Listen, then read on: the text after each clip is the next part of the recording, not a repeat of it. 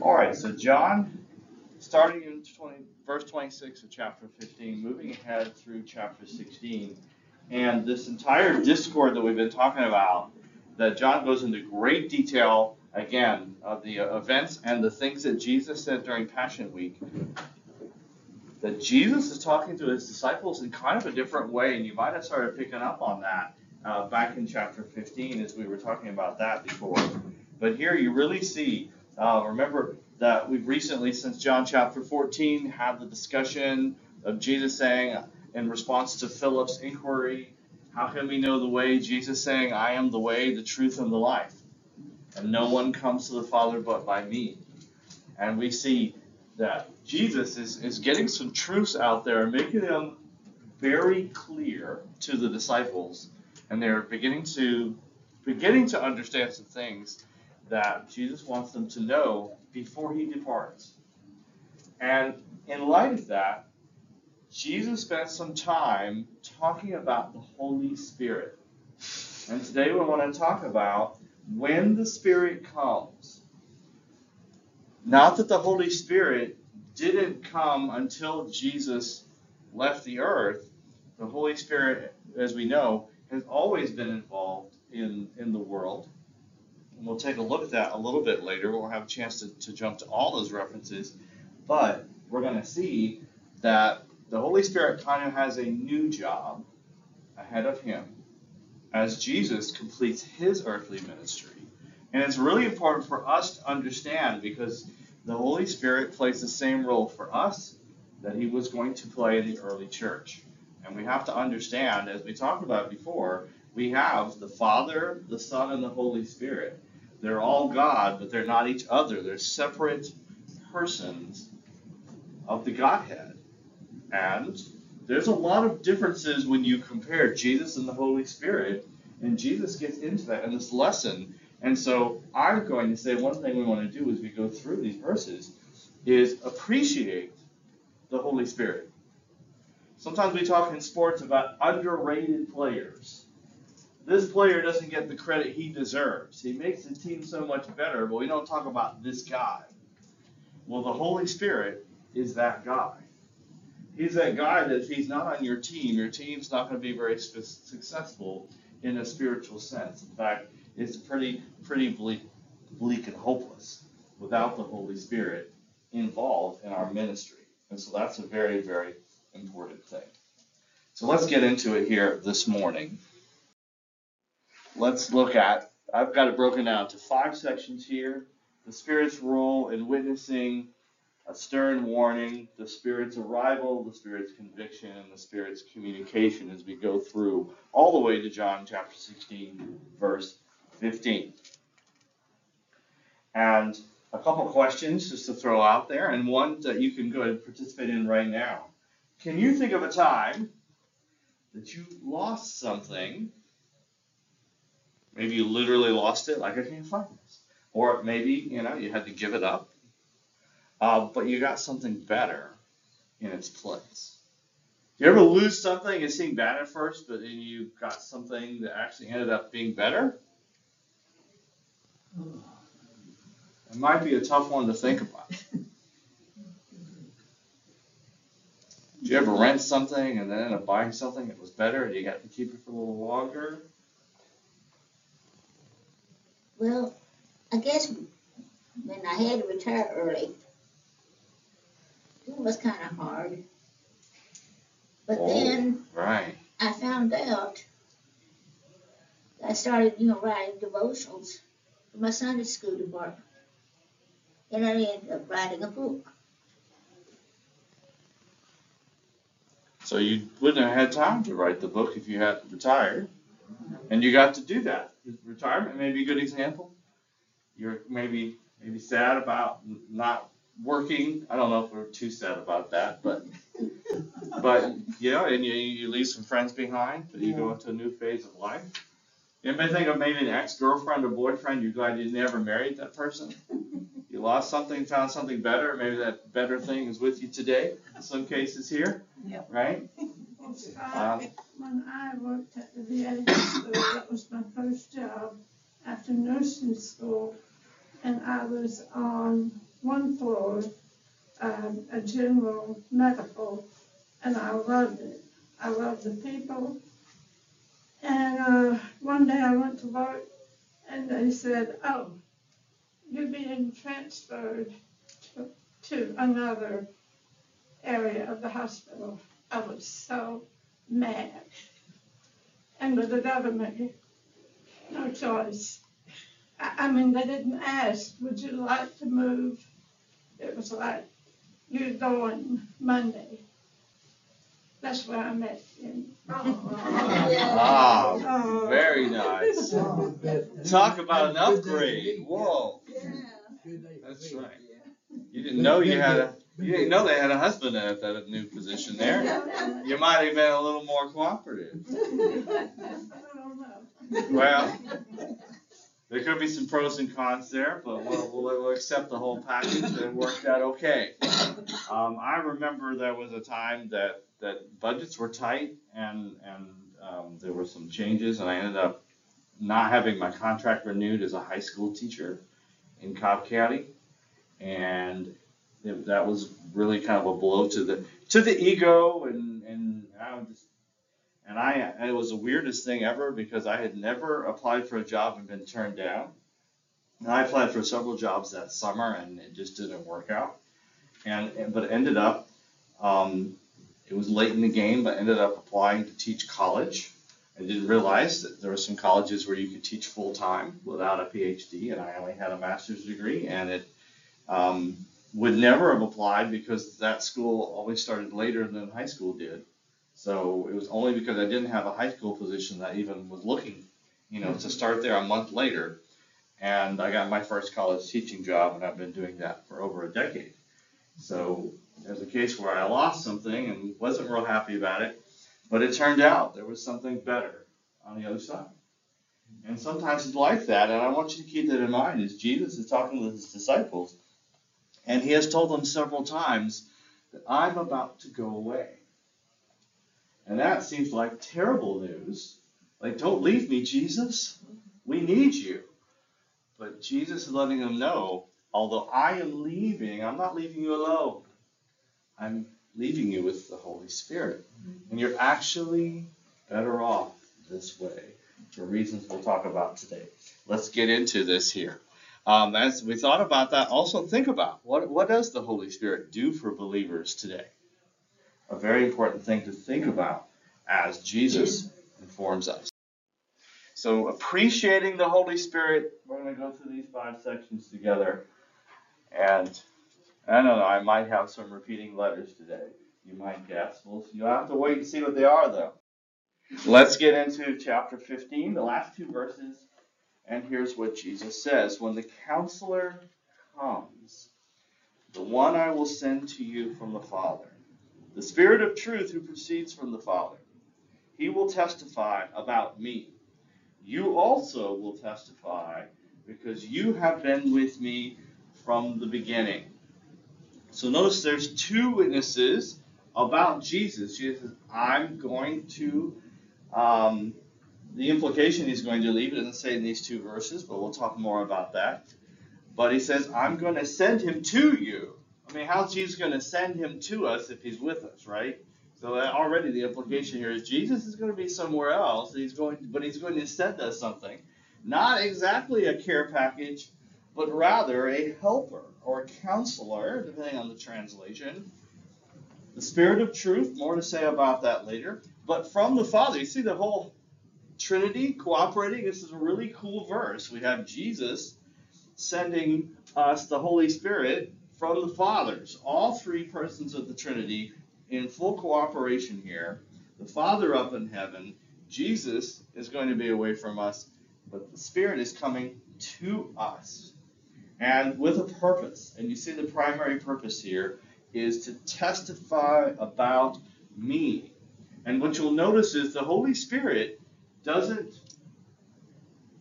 share about himself. The Holy Spirit isn't about saying, Hi, I'm the Holy Spirit and I'm great. The Holy Spirit isn't interested in that.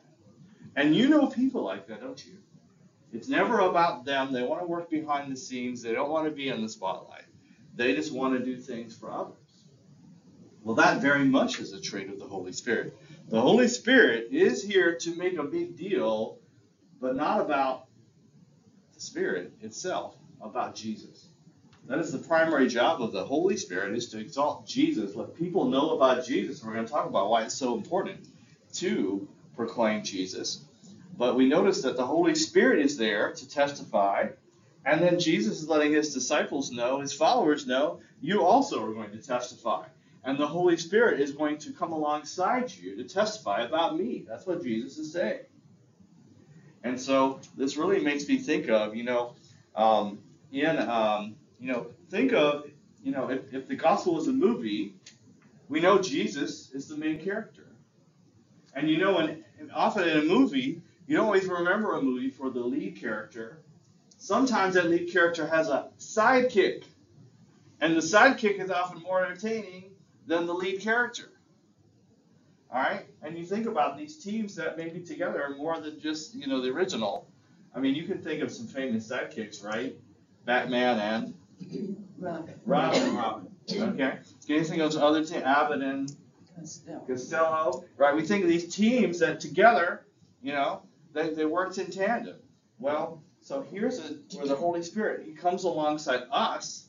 I don't, I, He's not just a sidekick, though. He really is the main event.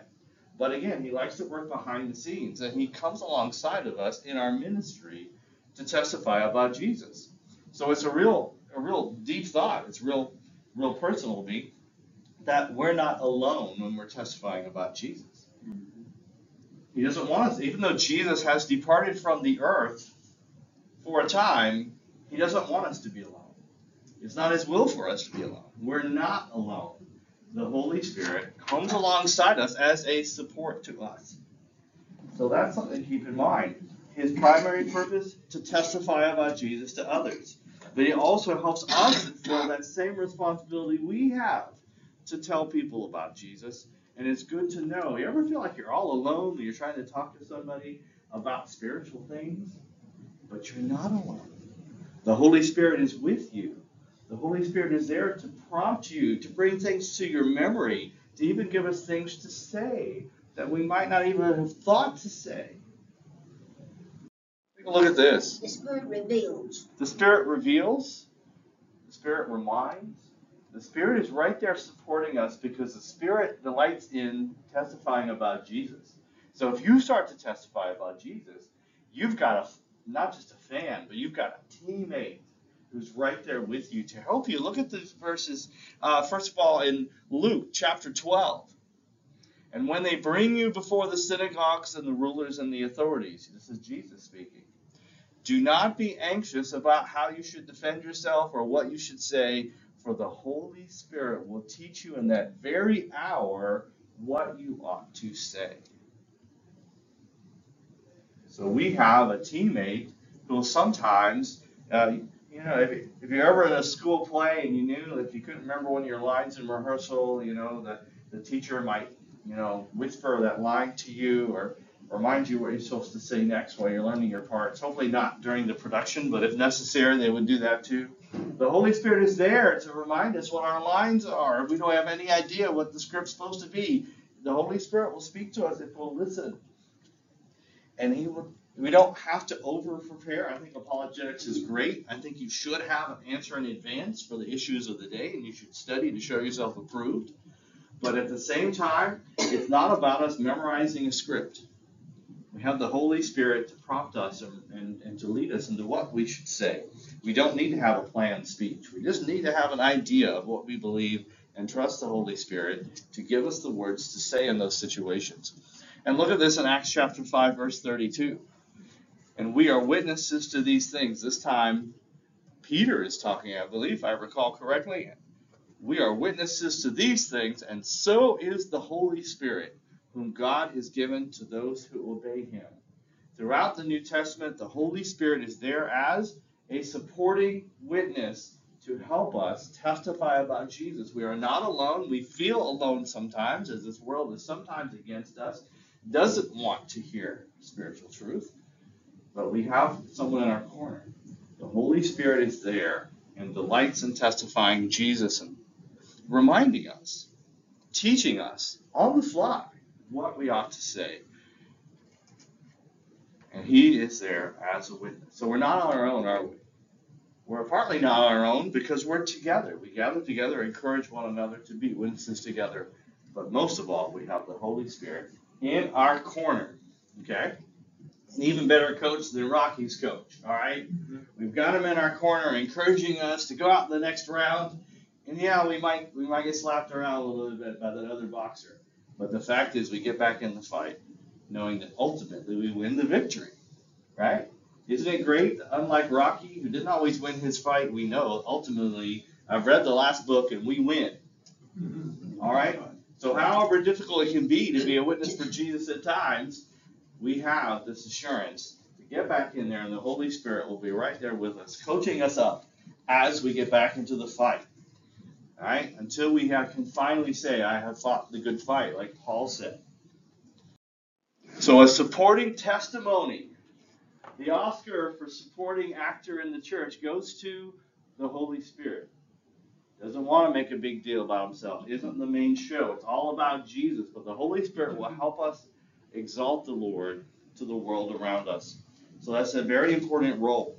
That's our job until Jesus comes back to proclaim Him, and the Holy Spirit is right here with us, helping us do that very thing. So again, it's not about us. It's not about our cleverness. It's not about our uh, ability. It's about our faithfulness and being helped and equipped and sensitive to and following the leadership of the Holy Spirit. That is how Jesus gets exalted Smyrna, Georgia, in the United States, across the world. So we have that.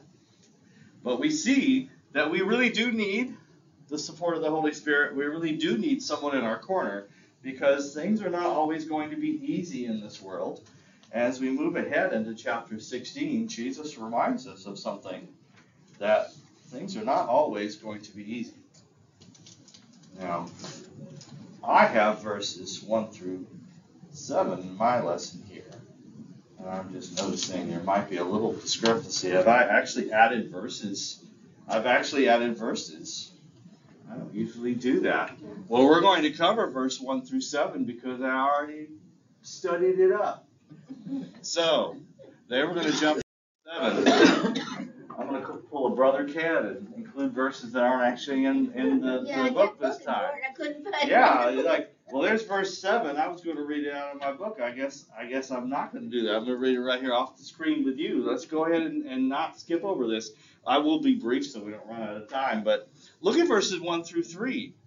Things are not always going to be easy for the believer. That's why we need a coach in our corner. We need the support of the Holy Spirit. Jesus goes on to tell the disciples, I have told you these things to keep you from stumbling.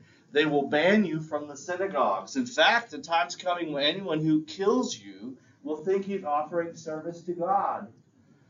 They will do these things because they haven't known the Father or me. Well, um, and I will say, th- these are some some great verses and some familiar verses to me. Um, one thing I like about exploring the Bible is that we eventually we get back to where we were. And ironically, I think it was must have been about, given the seven-year cycle, 14 years ago, I was teaching at Hart Road Baptist through these same verses. So I had some notes I could look at, which was really good because it was kind of a crazy week. And I guess then we just did chapter 16, 1 through 17 or something like that. And so I just assumed we had included these verses again, but sometimes things get changed up a little bit. But here, this warning that we're in a difficult time, and I don't know if you heard these words when you were growing up, maybe they would have seemed, yeah, yeah, right, whatever. That happened to Jesus' disciples, but it doesn't happen anymore. What do you think now, though? Are we in a day where people could literally be put to jail and persecuted maybe even killed because of what they believe? Yes. Did we not just have a shooting at a Christian school like two weeks ago in Tennessee? Because of the beliefs and teachings of that school, because they adhere to the scriptures. And someone was upset about things they didn't accept. And we are increasingly in an age of persecution and, well, Scripture says it's not going to get better. It's going to get worse and worse as we go into the end times. So we have to be courageous and understand that this isn't just about what happened in Jesus' day. It isn't just about when Christians were fed to the lions by the Roman emperors. We are entering a new age of persecution. As we just as it was at the beginning, so it will be at the end. Because ultimately a world that rejects Jesus is going to reject his followers. And that's what Jesus is saying here. He's saying, I've told you these things. Let, let's not fool ourselves and think that a world that crucified our Savior is going to accept us with open arms when we share it. The fact is, it's becoming more and more overt as our country becomes less and less a Christian nation and more and more a secular nation. So, entering a difficult time, we're going to need someone to support us so that we can continue to continue to be bold and courageous in our witness. Just uh, here's here's what John recorded just a chapter ago, and these are verses we skipped over. So here's another chance, another excuse to throw in some extra verses from John. We're going full brother Ken today, all right? So now I've got all back into chapter 15, so some verses we skipped, but here's what Jesus said in the same discourse to his disciples. If the world hates you, know it hated me before I hated you. And if you were of the world, the world would love you as your own. But because you're not of the world, because I chose you out of the world, therefore the world hates you. They didn't accept Jesus. They're not going to accept our testimony either. That's just the nature of the situation. And so we have to have that courage, and that's why we need to encourage one another. And more and more as the times wind down, the servant's not greater than his master. So understand that that the world a world that increasingly rejects Jesus is going to be increasingly hostile to people of faith and we just have to take good courage. We live in, shall we, a sinister time, a dangerous time, a time where people get stabbed in the back by people they thought were friends. And we more and more are experiencing what was present to those early believing Jews who are disowned by their own families because they named the name of Christ but all the more for us to be courageous. That's where we are. But remember, we are not alone. We together serve the Lord, and the Holy Spirit is right there with us, testifying. So then we go into the next part of this discourse that we're going to do all of 4 through 7. Our books only have verse 7, but it all points to this. So let's go ahead and read all the way up to there. But I have told you these things so that when their time comes, you will remember I told them to you. I didn't tell you these things from the beginning because I was with you. But now I am going away to him who sent me, and not one of you asked me, Where you are going? Yet, because I have spoken these things to you, sorrow has filled your heart. Nevertheless, I am telling you the truth. It is for your benefit that I go away. Hmm. Because if I don't go away, the counselor will not come to you. If I go, I will send him to you. There's a trade off here. There's a trade off. Jesus is going away, and there's the whole background. You can see how we could have just really picked up with verse 7 if we wanted to, but I kind of like having the whole build up there. That I'm going away. I've hinted this several times. You look at the scripture, numerous times in the Gospels, Jesus has hinted that he's going away. He's not going to stay on the earth forever. We know that he went back to heaven. Of course, at this point, it's been thousands of years since, since he walked the earth with the disciples. But the fact that he was going away, it wasn't all bad news. As we talked about, there's actually, notice that phrase, it's for your benefit that I go away.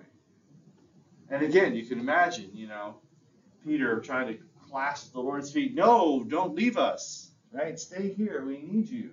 But the fact is that he had to go away. It's better for us to have the Holy Spirit in his place. It's not that Jesus doesn't see us. It's not that Jesus doesn't hear our prayers. But there's one Jesus.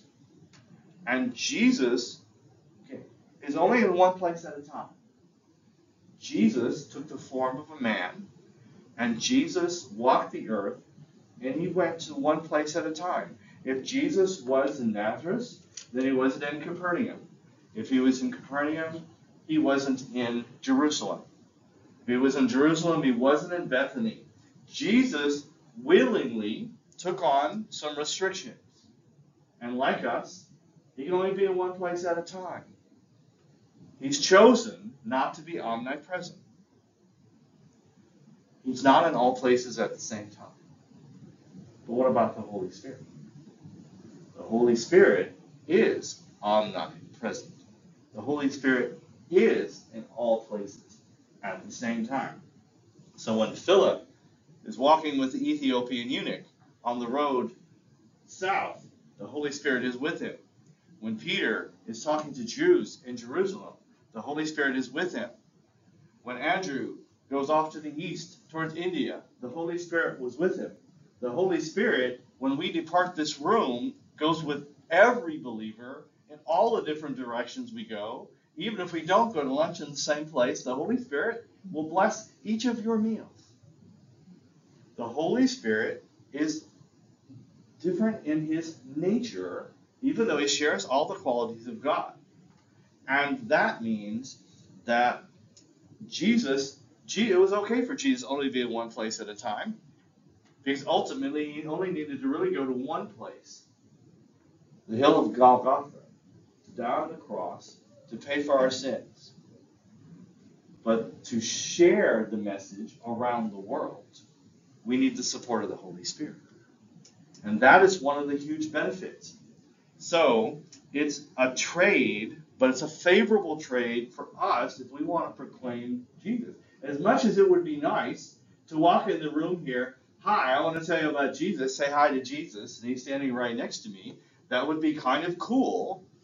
But could you imagine if you had to sign up, right, like a celebrity? Well, we won't get Jesus back until February of 2027, so make sure you enjoy his visit today. That's not the way it is we worship Jesus. We're not constrained to one time and place. But we have the advantage of the Holy Spirit who helps us proclaim Him wherever we are. And even though we cannot point and say, Meet Jesus, we can still testify about Him anywhere we are throughout the whole world. We can worship Him in Smyrna at the same time someone in Europe can worship Him a couple hours later and someone in Asia can worship him a couple hours later, or a couple hours earlier, as the case may be, the way the international dateline works. I think they've already worshiped Jesus, and our hour is coming. Across the world, we can all worship the same Savior because we have the Holy Spirit with us, and we're not dependent on getting a time slot with Jesus who can only be in one place at a time. So, as much as we wish we could walk with Jesus, and we one day in heaven will be able to walk in Jesus' literal presence, for now it's better for us to have the Holy Spirit. And Jesus is communicating to them what seemed like really bad news, I'm going away, was replaced with good news, I'm sending you the Holy Spirit so you can tell people about me. I spent three and a half years with you, disciples, but now it's time for you to go and be my witnesses and for generation after generation of believers to be witnesses. So Jesus is in heaven with the Father, but he sees us and he sends his Holy Spirit to be right here with us when we most need him. When we need a word of encouragement, when we need a feeling of comfort, the Holy Spirit that indwells every believer is there to be right with us at all times in all places. It wasn't always like that, by the way. You might remember, um, though the Holy Spirit was on the earth before Jesus came and before Jesus left, you might remember David saying something curious in the Psalms Lord, take not thy Holy Spirit from me. The Holy Spirit came upon and indwelt individuals at times, but they, it was not a permanent presence. It was sometimes he would show up and inspire someone to write or to sing or to do something. Um, some of the acts of maybe even Samson and his supernatural strength, maybe that could be attributed to the Holy Spirit. I'm not really sure if that was, but I think, I mean, where did his strength come? It came from God. So the Holy Spirit there to to equip and empower individuals to live for Him throughout the ages. But we have something special because we know Jesus. We have a permanent relationship and indwelling of the Holy Spirit that people before Jesus did not enjoy. So it wasn't. It was. It was both a new and an old thing that Jesus was promising his believers. A lot really to, we could go into there. Let's look at a couple of cross references here. As you can see, I have just a few because the Holy Spirit's been really busy. The Holy Spirit's throughout the Bible. God is at work in the world, and the Holy Spirit is his vehicle. The Father resides in heaven. Jesus now resides in heaven. For a while walked the earth. The Holy Spirit has always been going to and fro throughout the earth and equipping and inspiring people. And so, just a couple of the many things we could have chosen to talk about. First, uh, John, actually, both of these are out of John chapter 7. So, back in verse 33, let's go back to some things John told us earlier. Jesus said, I will be with you a little longer, and then I am going to him who sent me. You will seek me, and you will not find me where I am. You cannot come. Now, in those verses, Jesus was talking to the Pharisees and the crowd. But Jesus said something very similar later on to the disciples. Very recently, we read about that. Where I'm going, you cannot come. That's what led to the whole discussion about Jesus being the way, true, and life with Philip and the other disciples. So, um, again, Jesus had told them time and time again he was leaving. And then notice what Jesus said to the crowd a little later. We studied these verses a while back, but now let's look at them in a new light as Jesus is telling his disciples, I'm going away and I'm sending the Holy Spirit to you.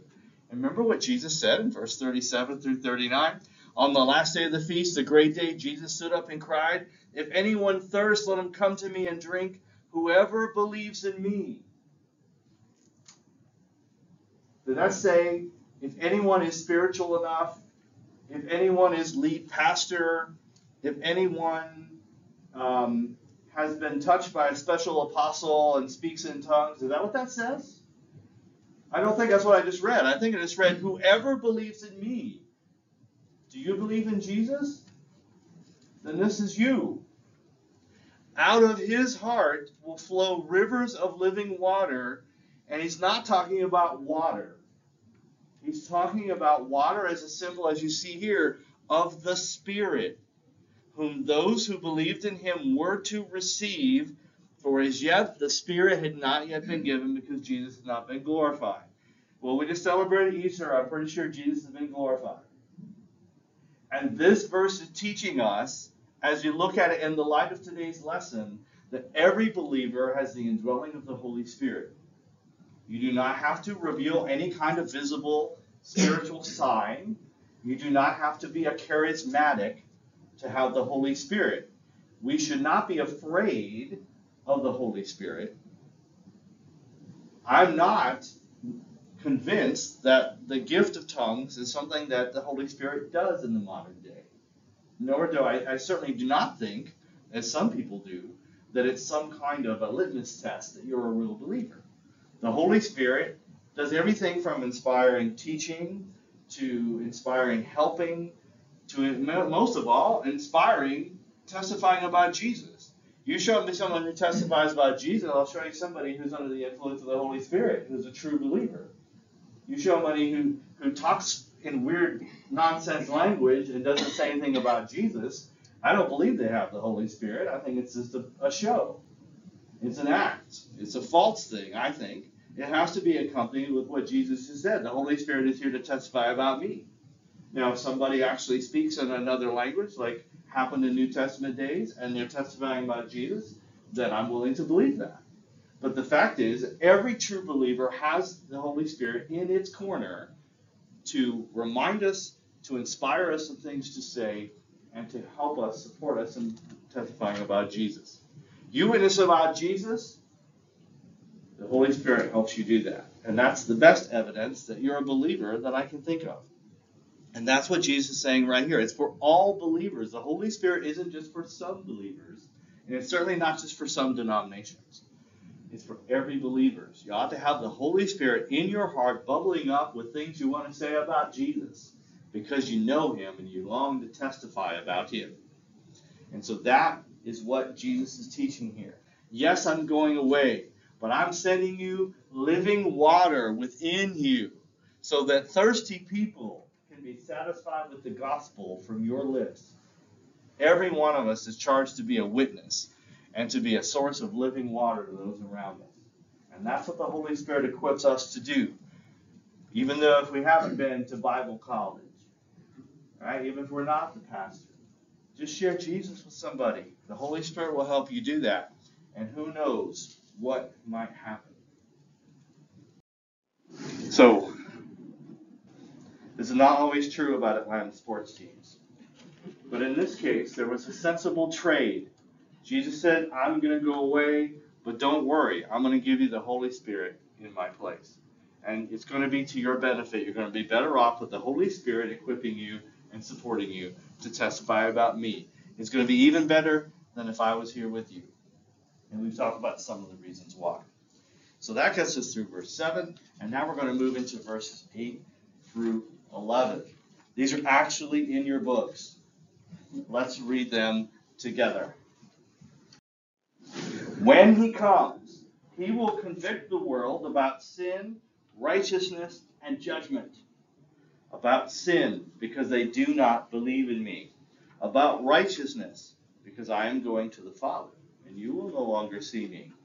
And about judgment, because the ruler of this world has been judged.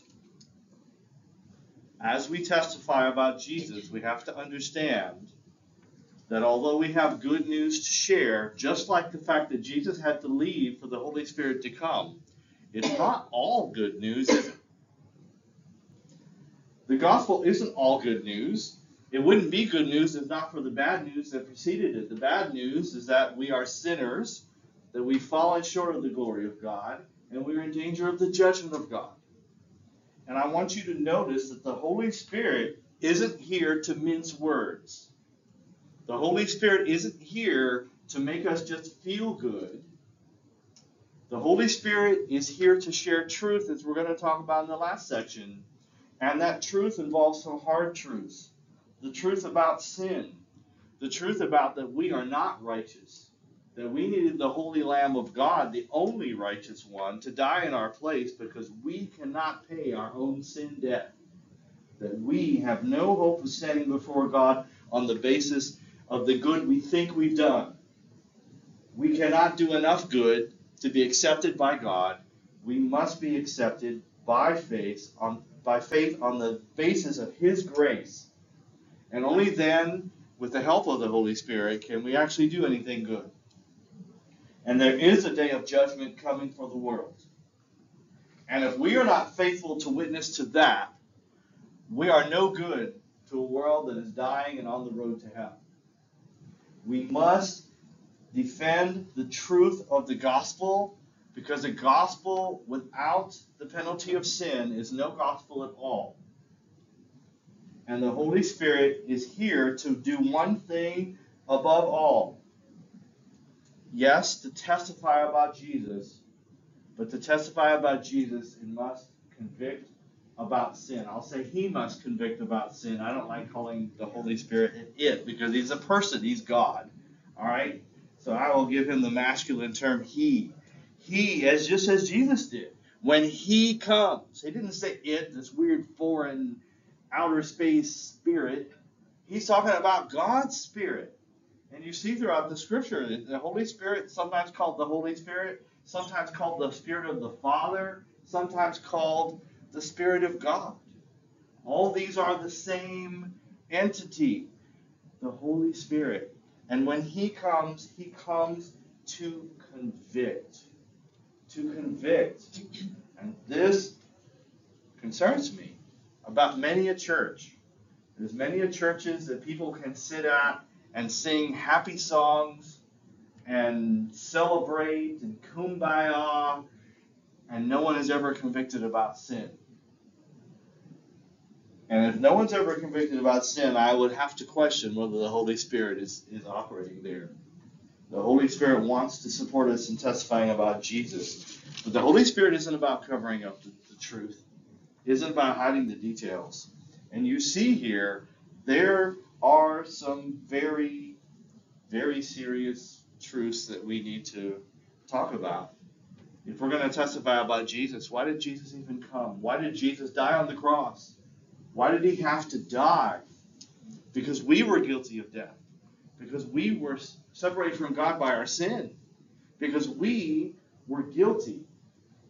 And that guilt had to be paid, just like it always was in the Old Testament with the sacrifice of an animal. And the Holy Spirit is here to set us straight on why Jesus came and why we need the good news of the gospel because we were lost and without hope. Only through Jesus.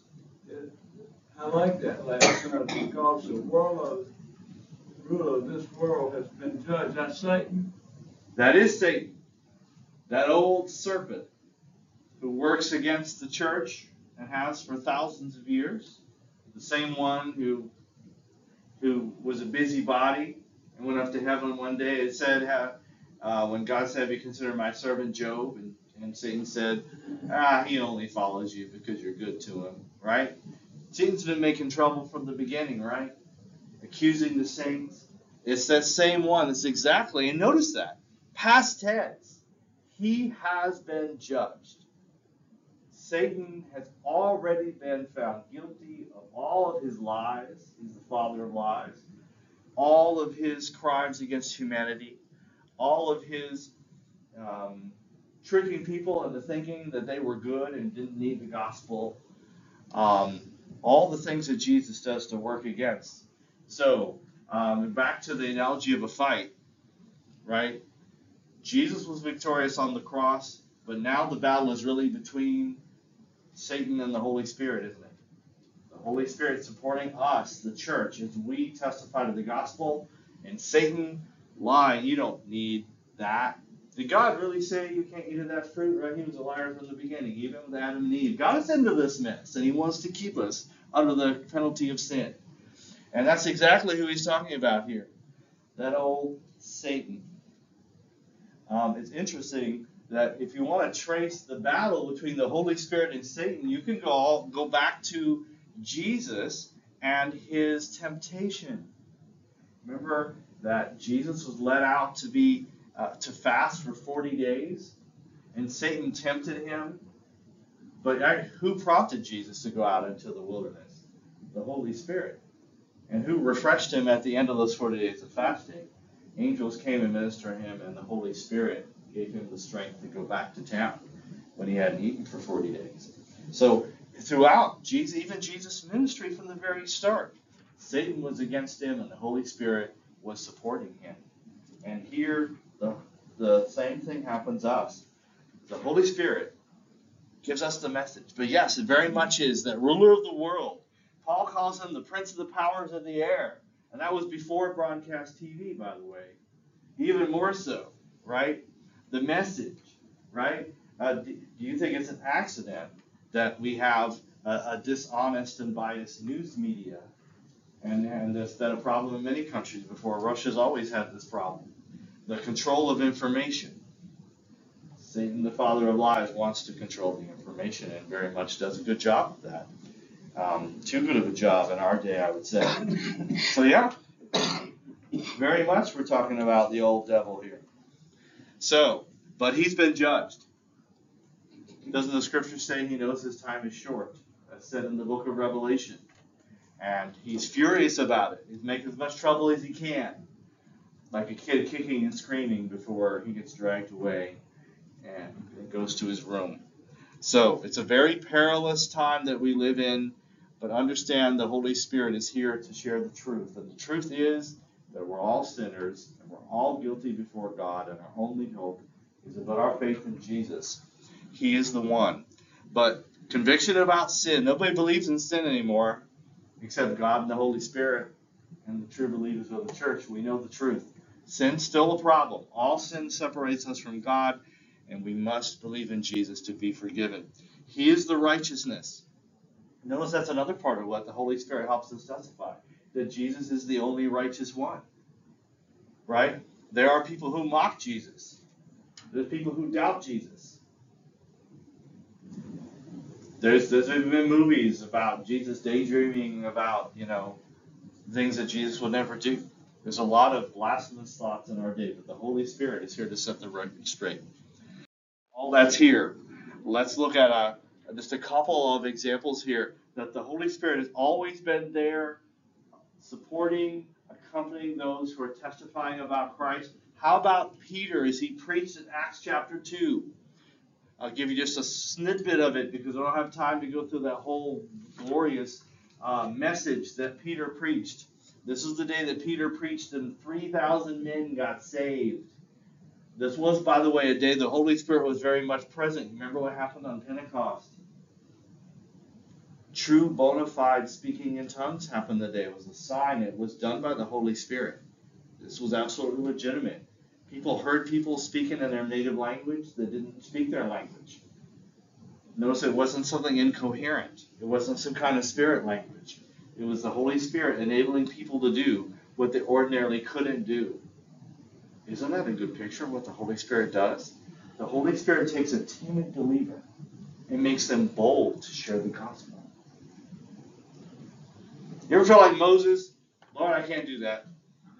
You got the wrong man for the job or the wrong lady for I can never do that. But it's the Holy Spirit. You know what else the Holy Spirit is compared to?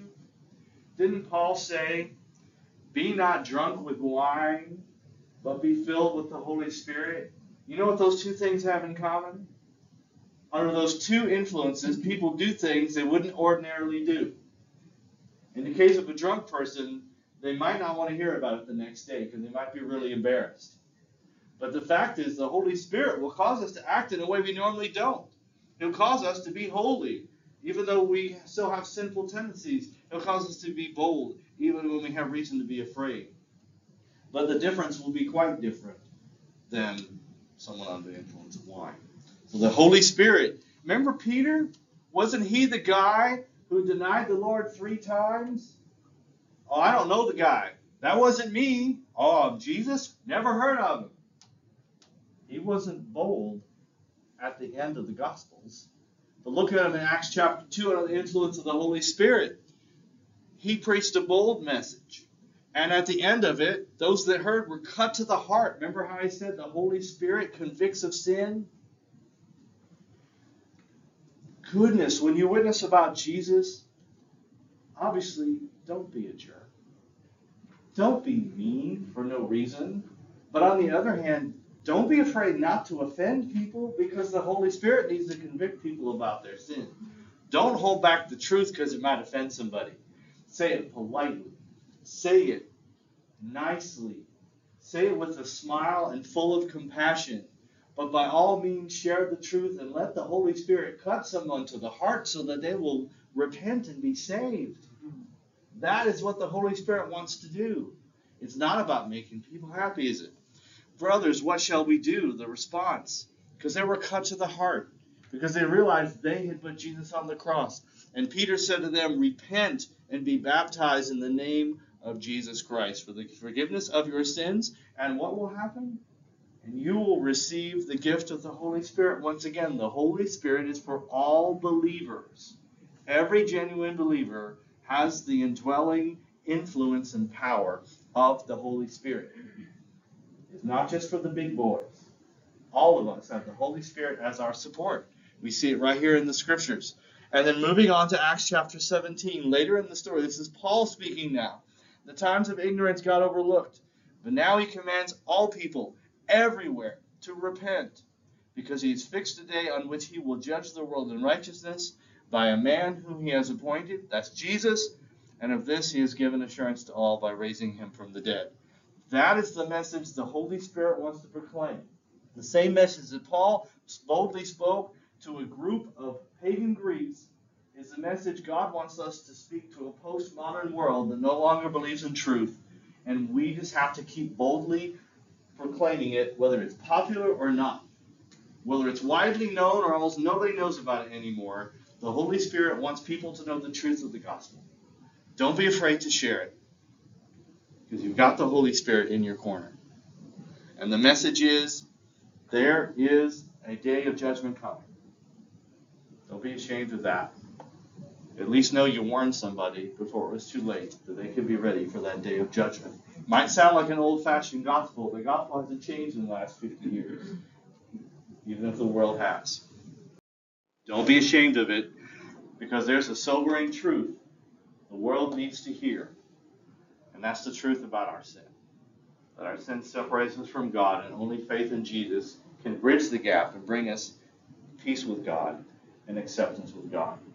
And the Holy Spirit is still in the saving business. Aren't you glad about that? Well, let's look at the last section here as we wrap up. There's the sobering truth sin and judgment. As we wrap up here in a somewhat long section, verses 12 to 15, let's take a look at them together. I still have many things to say to you, but if you can't bear them now. When the Spirit of truth comes, he will guide you into all the truth. For he will not speak on his own, but what he will speak whatever he hears. He will also declare to you what is to come. He will glorify me, because he will take from what is mine and declare it to you. Everything the Father has is mine. This is why I told you that he takes from what is mine and will declare it to you. In passing again the beautiful nature of the Trinity, that Jesus gives us everything because everything the Father has also belongs to Jesus because they're both God and they fully cooperate. And the Holy Spirit delivers that to us. In a sense, the Holy Spirit is better than Amazon ever could be. Those little packages we get at the door, they just came from some store. Okay, whatever. Plus, I had to pay for that? Really? But the Holy Spirit, for free, equips us, not for some home improvement project, not with some new outfit. Those are nice. But with the ability to glorify God. With and with most of all, let's just focus on this as we wrap up. He will guide you into all the truth. You ever want you ever wish you understood more about the Bible? You don't need to wait for the next Sunday for Brother Ken to come up here and explain God's Word because the author of the book lives in your heart. Ask the Holy Spirit to help you understand. You have the ultimate teacher. It's not me. The ultimate teacher is the Holy Spirit. Ever come across a handwritten note, maybe from your spouse, and you can't make it out? And say, What is this? I can't read this. Well, they know. You know why they know?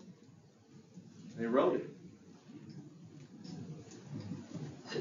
You run across something in the scriptures and you're not sure what it means. Can't really make it out. Why not ask the author? The Holy Spirit is the author of the Bible. Yes, God used men to write down the words on the page. But the Holy Spirit, He is our spiritual tour guide. And He will take us through the scriptures and show us every little stop along the way and every little fact we didn't know. The Holy Spirit knows it all. And He's right there with you in your study time. He's right there with you in your prayer time. He's right there with you when you're proclaiming the Lord to those who need Him. He is the guide into all truth. And I want you to know that He, above all, is our teacher. Make sure, you know, so many times I, as a math instructor, get frustrated when my students struggle and they didn't bother to ask for help. I wonder if the Holy Spirit sometimes feels the same way. We neglect to use the resource that Jesus promised us to do His will. Oh my goodness. What a resource. We don't have any time to go through this, but if you look at 1 John chapter 4, you'll see that John, later on in his letter that he wrote, said, We know the difference between those who are under the influence of Satan and under the influence of the Holy Spirit. Test the spirits whether they are from God. Do they testify that Jesus has come in the flesh? Then there's someone speaking by the Spirit of God. If they deny it, they don't have the Holy Spirit. You can tell by somebody's testimony if they have the Holy Spirit or not. They're a true believer. It's the greatest assurance of our faith. when we, along with the help of the Holy Spirit, testify who Jesus really is and our need for Him. He will guide us into truth and never into error. You'll never go wrong following the Holy Spirit. Other tour guides can't vouch for them. Good luck. But if you follow the Holy Spirit, you never go off course. You never go into error. Keep following the one who called you. The Holy Spirit will guide us and equip us along the way. He is our spiritual teacher. A lot to appreciate here.